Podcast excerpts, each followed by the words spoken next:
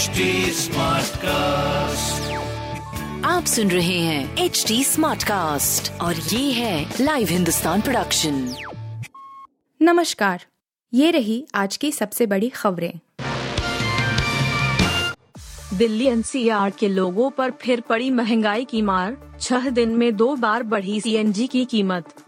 Indraprastha gas limited ने दिल्ली में compressed natural gas यानी सी एन जी की कीमत दो रुपये प्रति किलोग्राम बढ़ाकर पचहत्तर दशमलव छह एक रुपये प्रति किलोग्राम कर दी है। अब नोएडा, ग्रेटर नोएडा और गाजियाबाद के लिए सी एन जी की कीमत अठहत्तर दशमलव एक सात रुपये प्रति किलोग्राम कर दी गई है।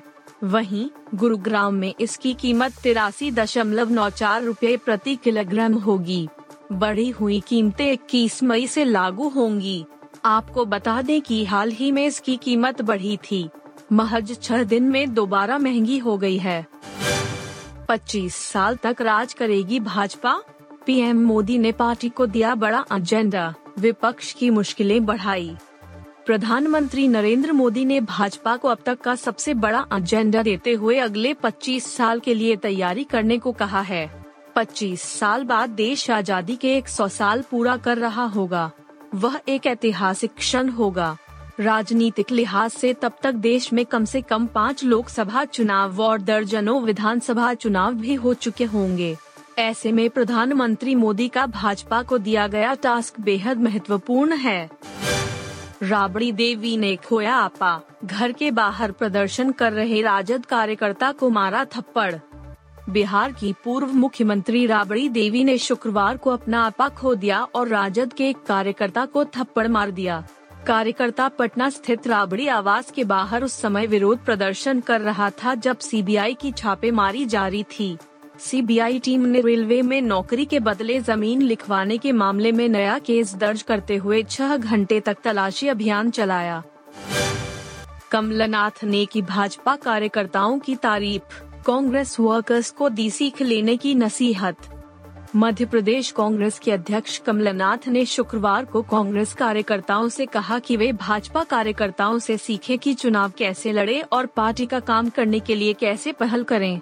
शुक्रवार को भोपाल में पार्टी कार्यालय में राज्य इकाई के पंचायती राज संस्था प्रकोष्ठ को संबोधित करते हुए कमलनाथ ने कहा कि कांग्रेस के चुनाव हारने का एकमात्र कारण यह है कि उसके कार्यकर्ताओं को काम करने के लिए कहना पड़ता है।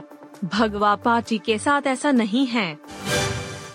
भारतीय सेना में दो दशमलव पाँच साल से नहीं हुई है जवानों की भर्तियाँ, पैंसठ हजार हर वर्ष हो रहे रिटायर। सेना में ढाई साल से जवानों की भर्तियां बंद हैं। कोरोना महामारी शुरू होने से पूर्व वर्ष दो हज़ार उन्नीस बीस के दौरान सेना में अस्सी हजार से ज्यादा जवान भर्ती हुए थे, लेकिन उसके बाद से भर्तियां नहीं हुई।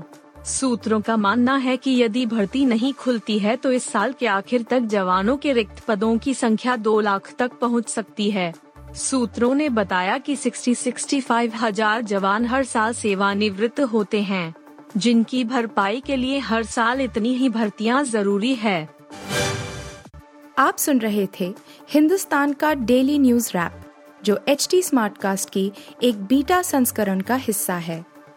आप हमें फेसबुक, ट्विटर और इंस्टाग्राम पे एट एच डी स्मार्टकास्ट या podcast at Hindustan Times dot com पर ईमेल के द्वारा सुझाव दे सकते हैं। आप सुन रहे हैं एच डी स्मार्ट कास्ट और ये था live Hindustan production H D smart cast.